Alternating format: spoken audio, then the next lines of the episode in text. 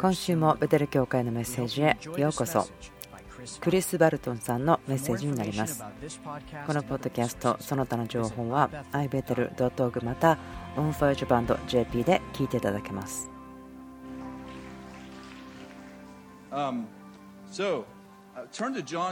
ヨハネの15章を開けてください。今日は神様の友情に動いていくその話をしたいと思います昔は罪人だった人たちいますか？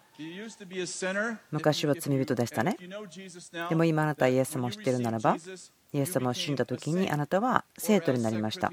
第2コリント5章17が言っているのは、あなたは新しく作られたものですということです。新しいという意味は試作品という意味です。あなたはプロトタイプなんです。以前はなかった存在です。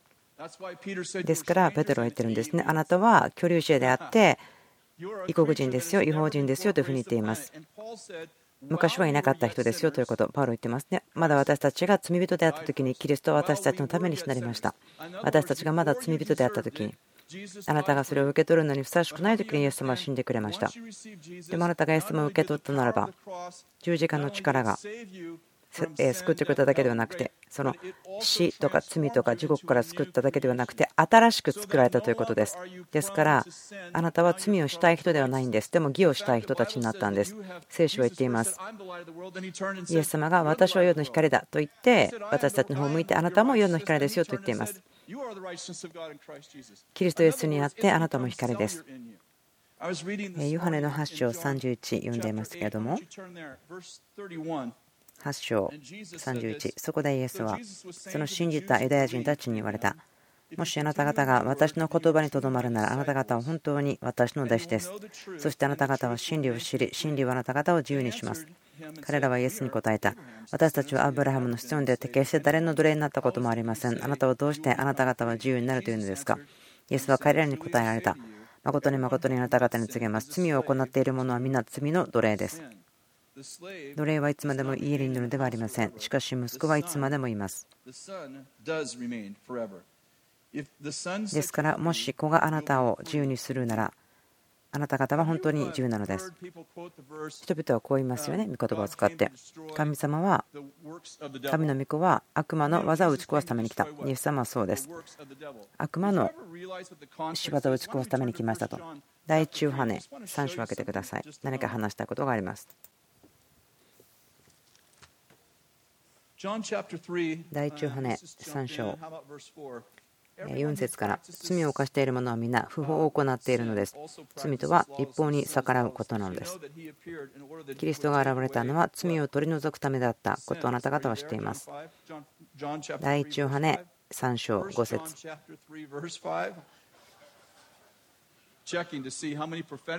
予言的な方たちどれだけいるでしょうかね。とチェックしてたんですけど。第1ヨハネ3章5節。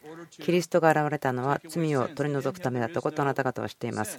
キリストには何の罪もありません。誰でもキリストの地にとどまる者は罪を犯しません。罪を犯す者は誰もキリストを見てもいないし知ってもいないのです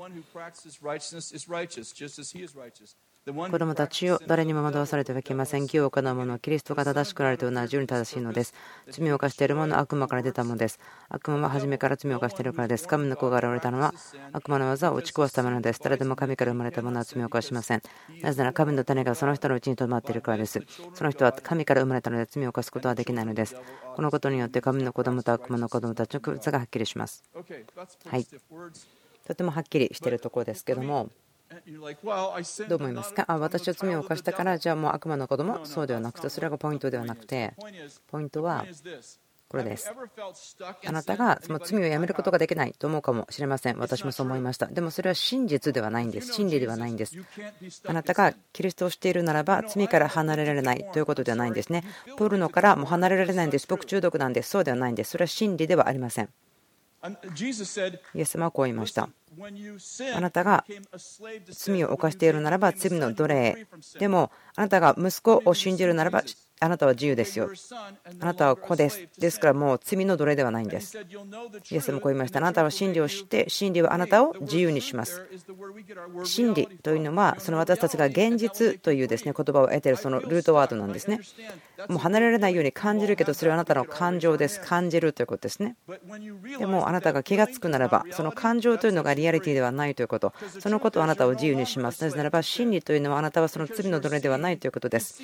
なぜならば、神様の種、神様の言葉ですけれども、あなたは神様によって生まれたものですから、あなたは義に生まれたんです。義の中に生まれました。あなたは罪人でしたけども、でもイエス・キリストを信じた、受け取った時に生まれ変わったので、それは神の種をあなたが受けたというところで、そこには義がありますから、あなたが罪を犯し続けるならば、それはあなたの本質に対して反対するものです。あなたはそれ以上のものなんです。それは高慢に聞こえますが、いや、それは知性なんです。知識なんです。あなたの DNA というのは義です。なぜならばあなたは神から生まれたからです。あなたは罪から生まれたものではもうありません。あなたはやめられないではないんです。もう離れられないように感じるのは分かりますよ。ここにいる人みんなそう感じたことあるでしょう。何が私を自由にしますか？私の感情は事実ではないということ。私は真理を知り、それはイエスが私を自由にしたということで、それを知ったら私は自由になります。私は現実を知るんですね。その現実。でも、そのバーチャルリアリティはあなたは離れられないと言ってるけれども、でも真理は私は神の子だから私は自由だ。というんです。いや、私はやめられないんですよ。ポルノグラフィーやめられないんです。あなたはそう感じるかもしれないけれども、でもあなたがボーナゲンしているならば、あなたは罪から離れられないということはないんです。あなたの本質がことされたんです。あなたが子であるならば、罪はあなたを治めることはできないんです。支配することはできないんです。はい、ヨハネの15章に行ってください。私たちは奴隷として罪の奴隷として始まるんです。神様を知る前には。ですね。私たちは罪人でした。ということは、もう罪を繰り返すことしかできない。罪人、罪が上手。やめることができなかったんです。でもイエス様を受け取った時に、奴隷から義のものとされました。罪の奴隷でしたけども、今私たちは義の奴隷ですね。分かりますか？でもそこの成長の話をしたいんです。ヨハネの15章を開けといてください。イエス様こう言いましたね?私はブドウの木であり、私の父は農夫です。私の枝で実を結ばない者は皆父がそれを取り除き、実を結ぶのは皆もっと多く実を結ぶために刈り込みなさいます。あなた方は私があなた方に話した言葉によっても清いのです。ヨハネの15章の1、2、3です。この刈り込みというのはですね、清いということです。すべての枝、実をならせないものは切ります。実をなるものは刈り込みをします。どちらにしてもあなたは切られるということ分かりましたか？ですよね。私が若かった時ですけども私のおじさんがブドウ畑を持っていたのでそこでよく働いていました。私はそこで何をやってるかは分かりませんでしたけどもただ言われたことだけしてました。分かりますよね。例えばあなたが15歳ぐらいであなたのおじさんがはいこのブドウの木ここまで切っといてって言ったらそれしますよね普通に。ブドウ畑入っていったことありますか？あのリアルに見たことありますか？その写真とか Facebook で見たとかじゃなくてですね。私が最初にその時に気が付いていなかったこと全然分からなかったことですけどもブドウの木というのはもちろん枝があります。枝がありますけどもそして枝には実がなります。でもその枝というのはどんどん成長していってでもあるところからは葉しかならないところがあるんです。何も実がならない枝というのがあるんです。中を折ってみたらあるんですけども枝にはあるんですけどもでもそれはブドウの実は決してならないところがあります。枝は作ることできますけどもでも枝しかないのででも実はならないけどもそこには命は必要とされますからもう実がなるというところにはならないけども枝ができるというふうになってしまうんです。実がならない枝というのが成長しすぎていってしまうとブドウの木が死んでしまうんです。なぜならばもう実をならせるというところにないけれどもでも生きるということはできるのででもそれを切ってあげないといけないんです。そして他の枝を切ります。その実がなるところを切ってあげます。そのブドウの木というのはそのエネルギーを実がなるために使うことができるその実がならない枝を作る時に命を使わないで済むということですね。イエス様が言ったのは私がブドウの木であなたが枝ですよって言った時には何かあなたの人生の枝が伸びすぎてもう実がならないという枝がある人いますか？またはその枝が死んじゃいましたよっていう人たちいますか？ですからイエス様は言ってるんですね。私はブドウの木ですよ。私たちは枝ですよ。聞いてください。選択は2つあるんです。刈り込みがされるか切り落とされるか。こう言ってるんですねイエス様。私が語った言葉によってあなた方はすでに清いと言っています。あなた方は刈り込みされますよ。もしくは切り取られますよ。どっちも楽しくないですよね。でもあなたたちがすでに刈り込みされていますよ。と言ったんです。いつ起こりましたか？たった今です。どうやって起こりましたか？私があなたに話しました。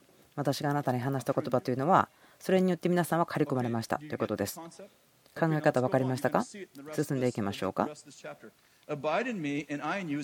私にとどまりなさい。私もあなた方の中にとどまります。枝がブドウの木についていなければ枝だけでは実を結ぶことはできません。同様にあなた方も私にとどまっていなければ実を結ぶことはできません。言ってますよね。イエス様から離れては実がなることがない。言いますけども、よくその聖書が生まれますよね。イエス様がいなければ何もできません。でもあなたはイエス様をしていますか？であるならば、あなたはイエス様から離れていないんですね。イエス様言いました。決して私はあなたを離れませんよと言ったんですから。だからどちらかというと私たちはキリストによって何でもできますということなので、なぜもう信者であるならば、キリストから離れてはというんでしょうか。あなたはイエス様がない、いないということはありません。ですから、よくできないというですね言い訳はできませんよと私は言いたいんです。イエス様はいつもあなたと共にいますから。6節誰でももし私にとどまっていなければ枝のように投げ捨てられかれます。人々はそれを集めて火に投げ込むのでそれは燃えてしまいます。あなた方が私にとどまり、とどまり、私の言葉があなた方にとどまるなら、何でもあなた方の欲しいものを求めなさい。あすごいですね。本を書きましょうかね。書き始めました。一番最初なんですけど、欲しいものを考える。これはよく売れる本じゃないかなと思うんですけど、本気ですよ。もしかしたら一生で終わっちゃうかもしれませんけれども。こう言ってますよね。あなた方が私にとどまり、私の言葉があなた方にとどまるなら、何でもあなた方の欲しいものを求めなさい。そうすればあなた方のためにそれが叶えられます。そのような関係のことを私は言っているんです。私の妻がですね何をちょうだいというのが分かりますよ。彼女は望んだものを全部得てますけども、もう私はあんまり馬が欲しくないんです。ですから感謝してます。神様がですねそのみんなの祈りを全部答えるわけではない、そのことに感謝しています。考えてください。あなたが私にとどまり、私の言葉があなた方にとどまるなら、何でもあなた方の欲しいものを求めなさい。そうすればとありますけども、これ大きな約束ですね。もちろん私たちは自分たちが願うものを神様からいただきたいですけども、どのような関係でしょうか、これは。自分と神様の関係がそのようになるには、私の欲しいものを全部受け取ることができる。どんなことでしょうか？まず言葉がとどまる。どのような言葉の話でしょうか？その背景はどうなんでしょうか？その言葉というのは、私を刈り込む言葉です。あなたが私にとどまるなら、そして私が言った言葉、あなたを刈り込む言葉、とどまるならば、あなたを刈り込む、もっと実がなるために、私の言葉にとどまるならばあなたが実がなるようにすることができる。あなたの実をならせるところにすごく大きな影響を与えることができる。それによってこの友情も大きな影響を与えることができる。刈り込んでほしい人。私はあんまり好きではないですねヘブル書12章こう言ってますけどもしつけ訓練するということは最初は楽しくありませんよということ。でも結果的には平和の実がなります。そして義の実がなります。私刈り込みされるの嫌いですよ。ああ神様私を刈り込んでください刈り込んでください。としたらですねあの自分が一番あ嫌だなという人が来るんです。そういってあなたを強制する言葉を持ってやってくるんですね。それはですね神様があなたがすごい不快感を覚える人を使って人を刈り込むんです。あなたを刈り込むんです。最初ですねその自分あこの人好きじゃないなと思ったらですねあなたが神様誰か他の人を送ってください。メッセンジャーを送ってください。でも神様ですね、ああなたが嫌いだと言ってる人もあの人を送ったでしょ、あいや、他の人をお願いします、そして僕の妻じゃない人をお願いしますよって言うんですね。分かりますか？その友達が傷つける方が敵が口づけするよりいいですよと信玄には書いてありますけども約束は欲しいんです、みんな。でも、刈り込んでくださいって言える人は少ないんです。私たちが刈り込まれたくない理由というのは、理由があります。その約束が達成されるための過程だとして見ることができません。約束に行くには刈り込みが必要なんです。私のためです、それは。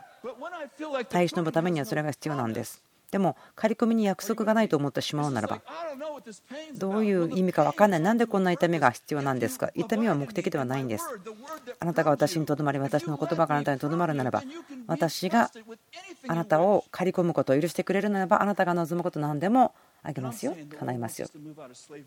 主は私たちを奴隷から出したいんです。導き出したいんです。奴隷でいるということはその義の奴隷であってもですね人生の一番低いレベルだと私には思います。分かりますか？神の異なるにはですね御霊によって導かなければならないんです。ですからそうでなければ人生の始まりではあるけれども一番高いところではないと思うんです。あなたが御霊によって全部することを言われていなければならないならばそれはもちろん人生の始まりでしょう。でも御霊との友情があれば人生は成熟しているんです。私たちみんな奴隷でもちろん始めますよ8節あなた方が多くの実を結び私の弟子となることによって私の父は栄光をお受けになるのです。父が私を愛されたように私もあなた方を愛しました。私の愛の中にとどまりなさい。もしあなた方が私の戒めを守るならばあなたは私の愛の中にとどまるのです。それは私が私の父の戒めを守って私の父の愛の中にとどまっているとのです。12私があなた方を愛したようにあなた方も互いに愛し合うことこれが私の戒めです。人がその友のために命を捨てるというこれよりも大きな愛は誰も持っていません。15節。私はもはやあなた方をしもべと呼びません。もしイエス様がもう私あなたを奴隷と呼ばないよというならばあなたは以前はそうでしたよということですよね。私はもうあなたをしもべと呼びません。なぜならば、しもべは主人のすることを知らないからです。私はあなた方を友と呼びました。なぜならば、父から聞いたことを皆あなた方に知らせたからです。では、奴隷というのは何ですか？言われたことだけするんです。もう私はあなたのことを奴隷と呼びません。なぜならば、奴隷は主人のしていることを知らないからです。奴隷というのはなぜそれをしているか知らない。奴隷としての人生の最も高いことは言われたことだけをする。スレーブキャンプがあります。だったら自分はイエス様の奴隷だと言ってもいいんですね。それは素晴らしいです。でもそこに永遠にいたいですか？他の奴隷の人たちと一緒に。もしくはあなたは神様に刈り込んでいただいて。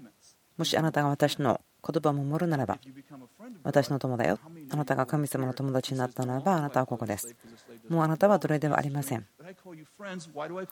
私はあなたを友と呼びますよ。なぜならばお父さんの心をあなたに知らせるからですよ。ということです。皆さんに提案したいんですけども啓示を受けるということ。というのはすごく頑張って何時間も御言葉を探してそこから得るのではなくてこう思うんですね。啓示というのはその子供のもの。友情を持っているものがもらうものだと思うんです。人は一般ですよなぜビルさんあんなに啓示受けてるんですか？どんだけ勉強してるんですか？分かんないですけどでも啓示というのは勉強できるものではなくて明かされるものなんです。見つけられるものではなくて明かされるんですね。あなたが奴隷であるんだったら神様はあなたが分からないようにしますよ。分からない時なぜそれをするんだっていうのが分からない時にそれはしておくことができないんです。でも私がその友情フレンドシップの中に育つならば分かるんです。全てのことが分かる。イエスも言いましたよね。お父さんが私に教えたことを私あなたに全部教えますよ。ですから私提案したいんです。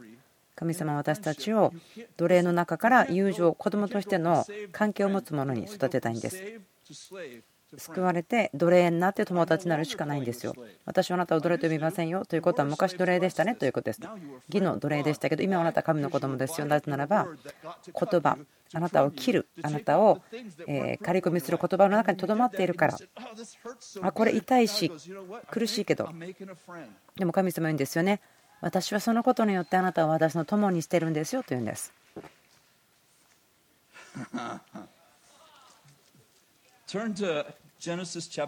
創世記の18章開けてください。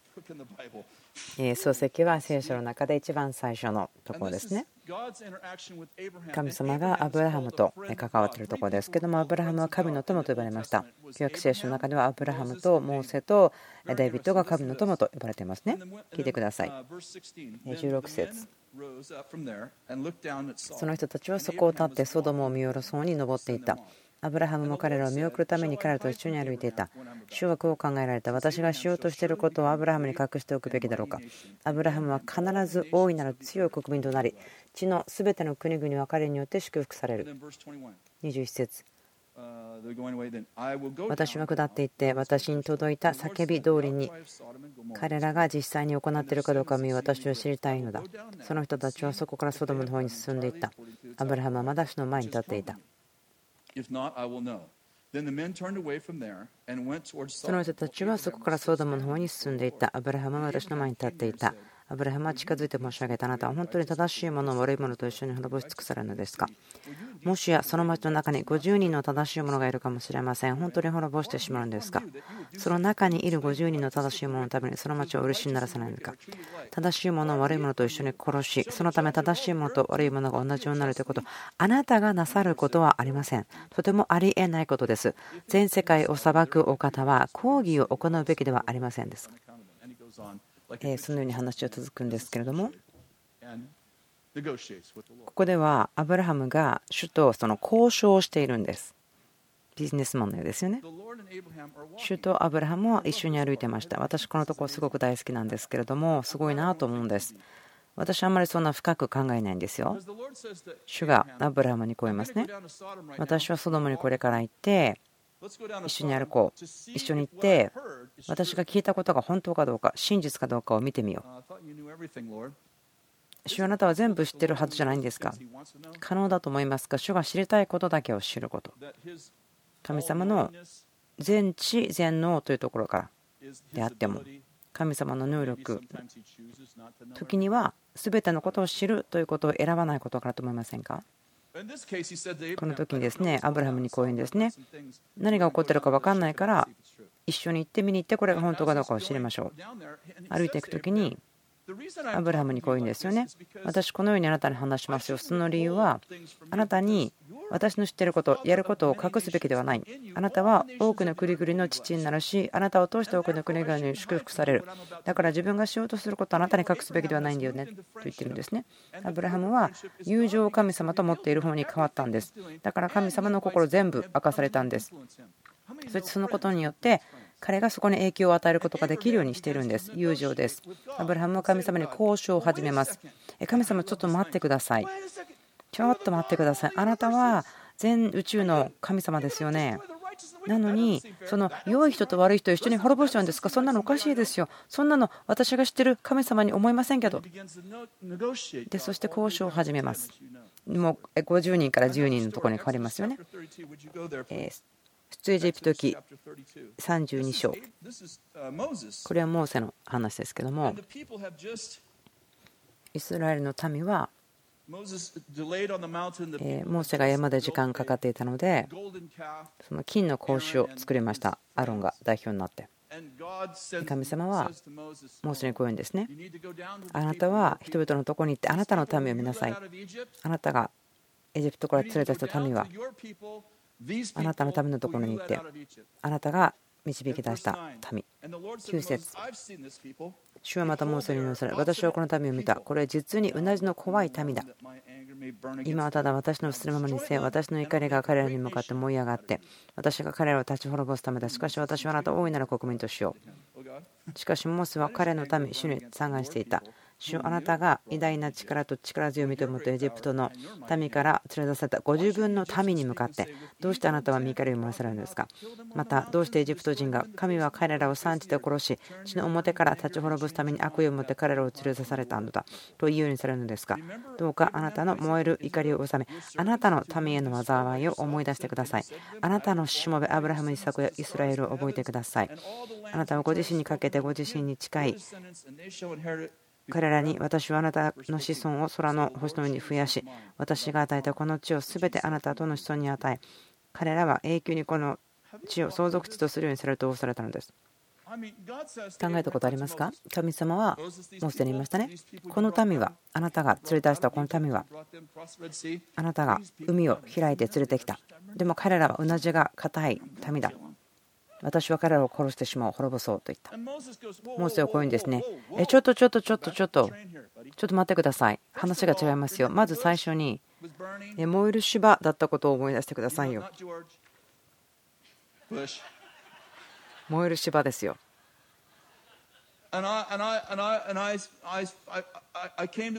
私がその燃える芝のところに来て靴を脱いでここ清いと言ったらあなたですよ私の民というの。私来ましたよ。あなたを送ると。私行きたくないと言ったけどあなたがあなた行くよと言ったんでしょ。その会話覚えてますか？あなたは行くよ結果行くんだからねと言ったのはあなたですあなたのためですよ神様。あなたがエジプトから連れ出したあなたの御手によって。あなたの身腕によってもう一つ。あなた約束しましたよね。アブラハムヤコブイサクの神。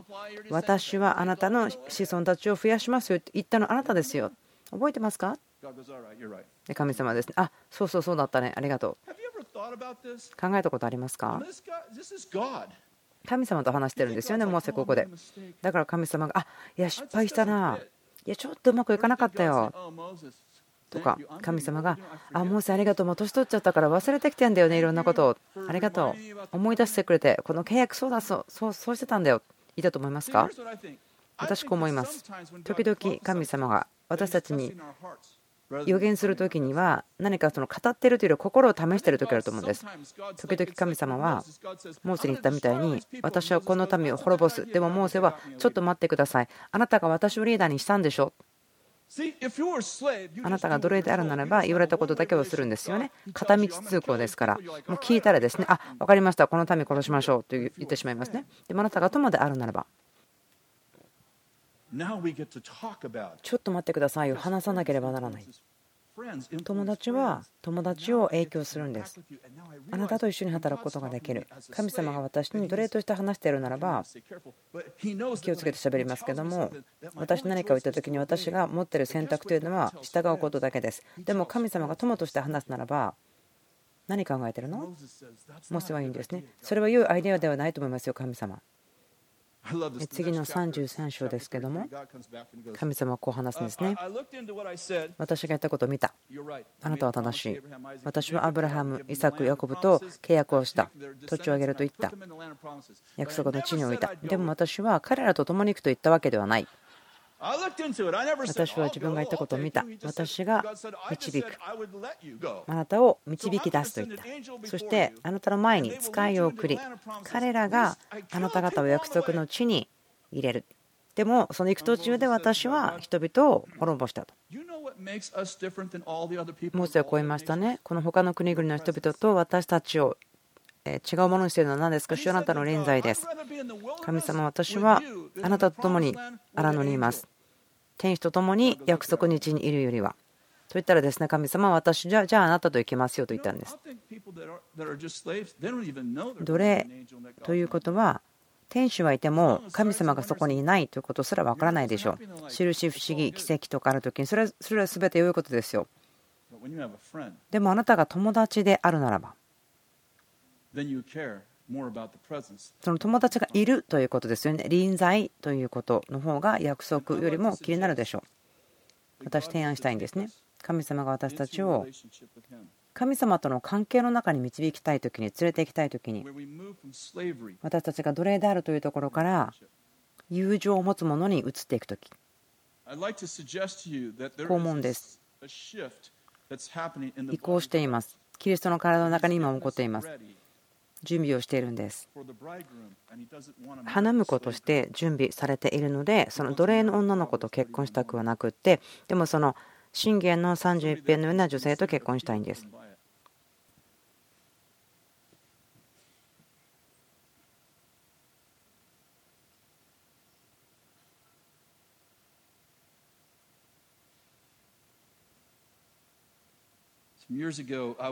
何年か前ですけれども、日曜日の朝ですね、あそれは多分日曜日の夜でした、説教をしていましたけども、10人か12人ぐらいですね、こう呼び、今立って立ってくださいと言ってこう予言した時がありました。すごく良いメッセージの時間でした。すごく私よく話せてたと思ってます。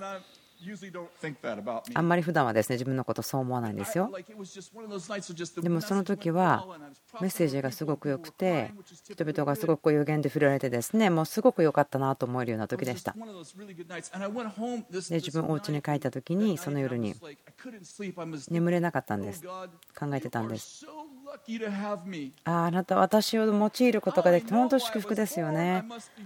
もうあなたの一番のお気に入りになるために自分生まれたんですよね。私があなたと一緒にあなたすごい喜んでるでしょ？そんなように言ってませんでしたけど主がこう言ったんですね。朝の2時ぐらいですね。眠れなかったんです。主が笑ってたんです。あなたがその女性に語った言葉すごく良かったよね。あなたが彼女に語った良い言葉だったよと言ったんですね。下にポーンと落ちてしまいました。私言ったんですね。あなたが言ったんじゃなくて私が言ったんでしたっけ？って私は言ったんです。ああ、分かりました。自分の言葉だったんですね。神様の言葉じゃなくて。言ったんですね。主本当にすいません。私ちょっとワクワクしすぎてしまったのかもしれない。一番最後に予言した人だったんですね。後ろの方にいたんですけども。その時はそのサウンドとかがなかったので何言ったか全然覚えてなかったんですけどすごく良い言葉だったということは覚えてたんです。主は言ったんですね。あなたが彼女に語った良い言葉だったよ。で、主よ、あ、すいません。あなたが言ったと思ったんですけど。ハエがパーッと叩かれて落ちてしまうみたいですね。出ていこうと思ったらバンと当たって落ちてしまったように。ごめんなさい、主よ。神様言ったんですね。もう大丈夫だよ。僕がケアするから。で神様言ったんですね。僕が大丈夫だよ。ちゃんと面倒を見るよ。もしくはその片付けるよって言ったんですね。その時に心臓発作起こるかと思ったんです。え、神様が自分がなんか失敗したことを言っちゃったから彼女の人生終わっちゃうの？と思ったんですね。どうやってその片付けるよってどういう意味ですか？神様こう言いました。自分のしたいことだけをいつもやっていたらあなたにとって僕はどんな友達なんですか？って神様言ったんですね。でも今の話はですねずっと妻には10年しませんでしたよ。なぜならば妻に言ったら妻がベルに話したらまた僕なんかにあの怒られますね成長のために怒られますからと思ったんです。10年後にこの御言葉を見つけました。第一サムエル3章の19からサムエルへ成長した主は彼と共におられ彼の言葉を一つも地に落とされなかった。主は彼と共におられ彼の言葉を一つも地に落とされなかった。とあります。あどういう意味ですか？えということはじゃあ何でも勝手に予言しちゃっていいっていうわけ？そういう意味ではないんですよ。単純に言ってるんですけど主が私たちを動かしたいんです。神様が私たちを影響するだけではなくて、あなたが私にとどまり、私の言葉があなたにとどまっているならば、あなたの願うこと何でも望んでいいんですよ。あなたのためにそれをしますよ。何でも願うこと。あなたが願うことを求めるならば、それをあなたのためにしますよ。そのような関係、神様と持ちたいと思いませんか？何か祈りというのが私たちの神様とのこう内側のものを交換する時間。で結果というのが私の願いが神様の願いになるということ。で神様が私の願いが神様の願いになってほしいんじゃないの？もちろんそうですけど。でもイエス様は言ってますよね。天の地にこう言ってます。お父さんあなたは私の御心をするためではなくてあなたの御心をするために来ました。覚えてますか？ゲッセマネの園で言いましたよね。その血の汗が出てた時です。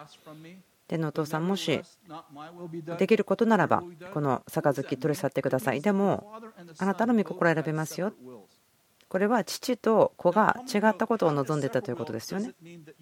神の計画と並ばないものどれだけ持っていますか？でもこれではもらうことができるということですよね。神様はわざと意図的にエデンの園に2つの木を植えましたよ。多くのクリスチャン、ポリティカルな人たちはこう考えていますね。キリスト教徒のゴールというのはその2つ目の木を切り倒すことだ。神様は良い木を、また悪い木もその園の中に植えましたね。良いのと悪いの両方です。日本です。神様が良い木、そしてまた悪い木もその中に植えたんです。こう言いました。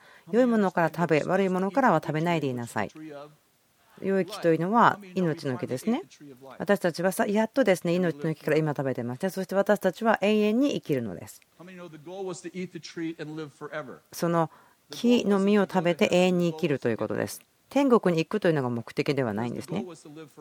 永遠に生きることがゴールです。そして天が地に来るんですよ、結果的に。分かりますか？天国はあなたが行くために作られた場所でなくて天が降りてくるんですよね。そのまだ友情の話を私してます。日本の木を置きました。そのなぜですか？友なんですね。奴隷ではないんです。意思を与えたということです。そして選択を与えたということです。うん、意思があっても選択がなければ選ぶことができませんね。選択がなければ意思を使うことはできません。だから意思を上げても選択がないとそれを使うことができないんです。うん、あなたに食べてほしくないのになんでその中に悪い木を置いたんですかということになりますね。考えたことありますか、え報いを受けるためには正しいことをしますけどもということは悪いことをしないという選択が必要なんです。なぜ神様が悪魔を地上に置いたんでしょうかね？その木星とか他のところに置くこともできましたよね。冥王星とかどっか他の時にも置くとこできましたけども宇宙には十分星々があるでしょう。私たちが来るこの星なぜ悪魔が来たのか。神様それを許したのか。私こう思うんです。神はあなたに神様に仕えるその選択をしてほしいんです。神様あなたを選びます。もちろんあなたは私を選びたいでしょ。だから選択が必要なんですそこに悪魔がいました。選んでいいですよ。選択してください。この悪魔は死をもたらします。すごく悪い人ですよ。一時はいいかもしれないけども結果は死ですよ。私私はいつも素晴らしいんです。なぜ神様あなたに選択を与えたのか。なぜならば神様は人々と関係を持ちたいから関係というのは考えなければ作れないものですよ。盲目の関係ではないんです。関係を大事にしています神様。そして関係を持つならばあなたは考えるようになる。んです神様は神様のことだけを入れたいんだけではなくてあなたのこともしたいんです。神様のこととあなたのこと。というのが同じ動機から来ることです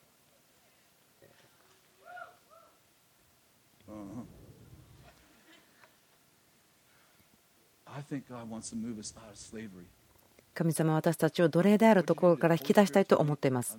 聖霊様は私にこう言いました。あこのシャツを着てって言ったらこのシャツを着たんですねそしてこの帽子もかぶってって言ったんですね。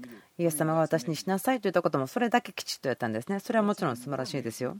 でももっとすごいのは神様があなたにこのことをしなさいと言わなかったこともすることなんです。例えば自分の息子がゴミを出しに行きました。なぜならば私が彼にやりなさいと言ったからそして子供は10代でした。まずそれ自体で奇跡ですと。まそれは真理ではないですね。まあ彼はですね普段ゴミ出しに行くんですけどそのゴミが入っていた缶がなくなっちゃうんですね。なんか息子は鹿とか蝶とか他のものに気を取られてしまってたんです。でももし私が家に帰ってきて息子が私が彼に言うのを待たないで出しているのを見るならばそれはラザロが墓から出てくるような驚きでしたやりなさいと言われてないことをあなたがするときなぜかそこに驚きがあります。モー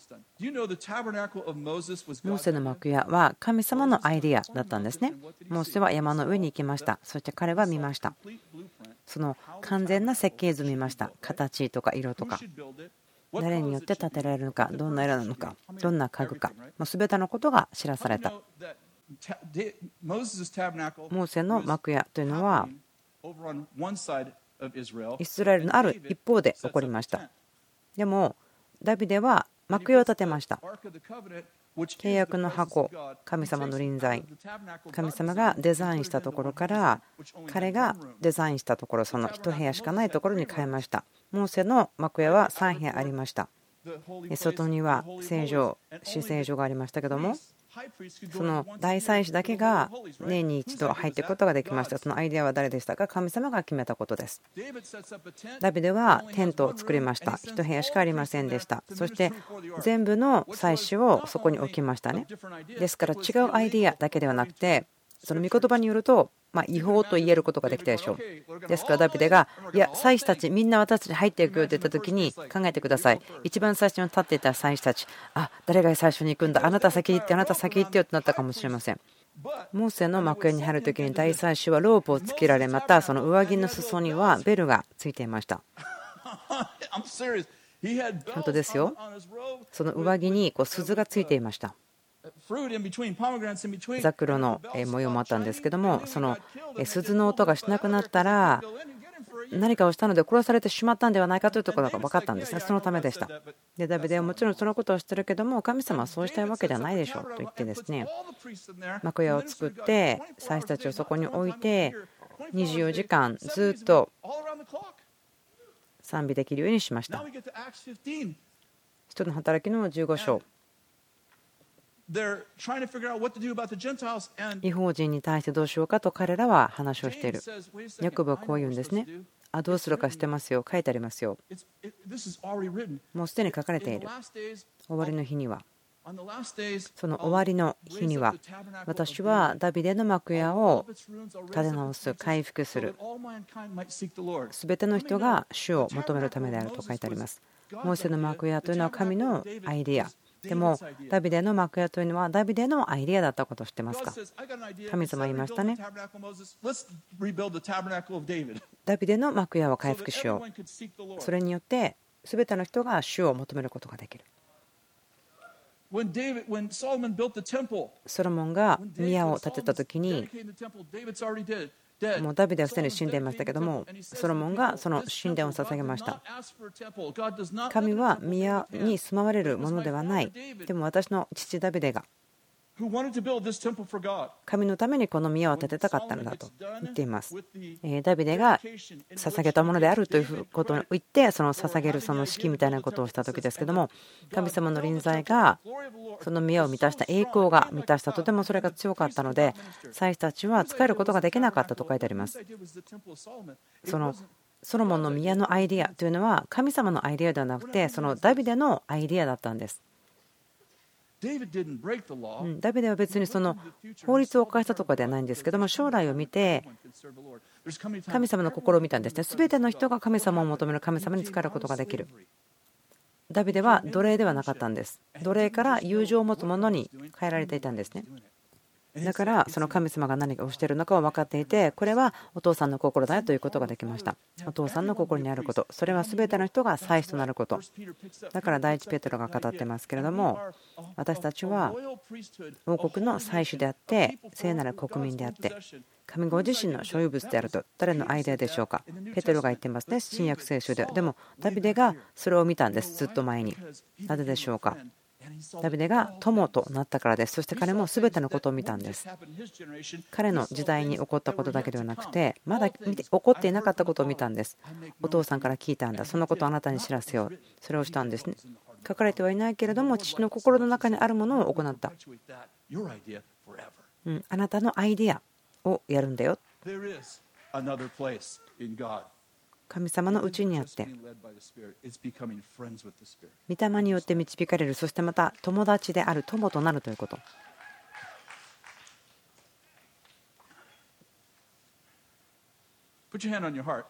あなたの手を心に置いてください。イエス様、私は神様の友となりたいです。あなたのうちにとどまることを教えてください。あなたが私を刈り込みすることができるように、私の中を切ることができるように、いらないものを取ってください。あなたにとどまることができます。あなたの言葉が私のうちにとどまります。私が望むことを全部あなたに求めることができます。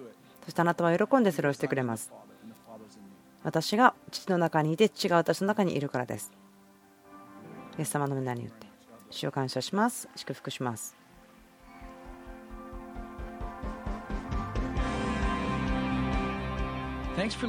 今週もベテル教会のメッセージ聞いてくださってありがとうございますベテル .tv で他のいろんな情報を見ていただくことができますし OnFireJapan.jp で他のことも聞いていただくことができます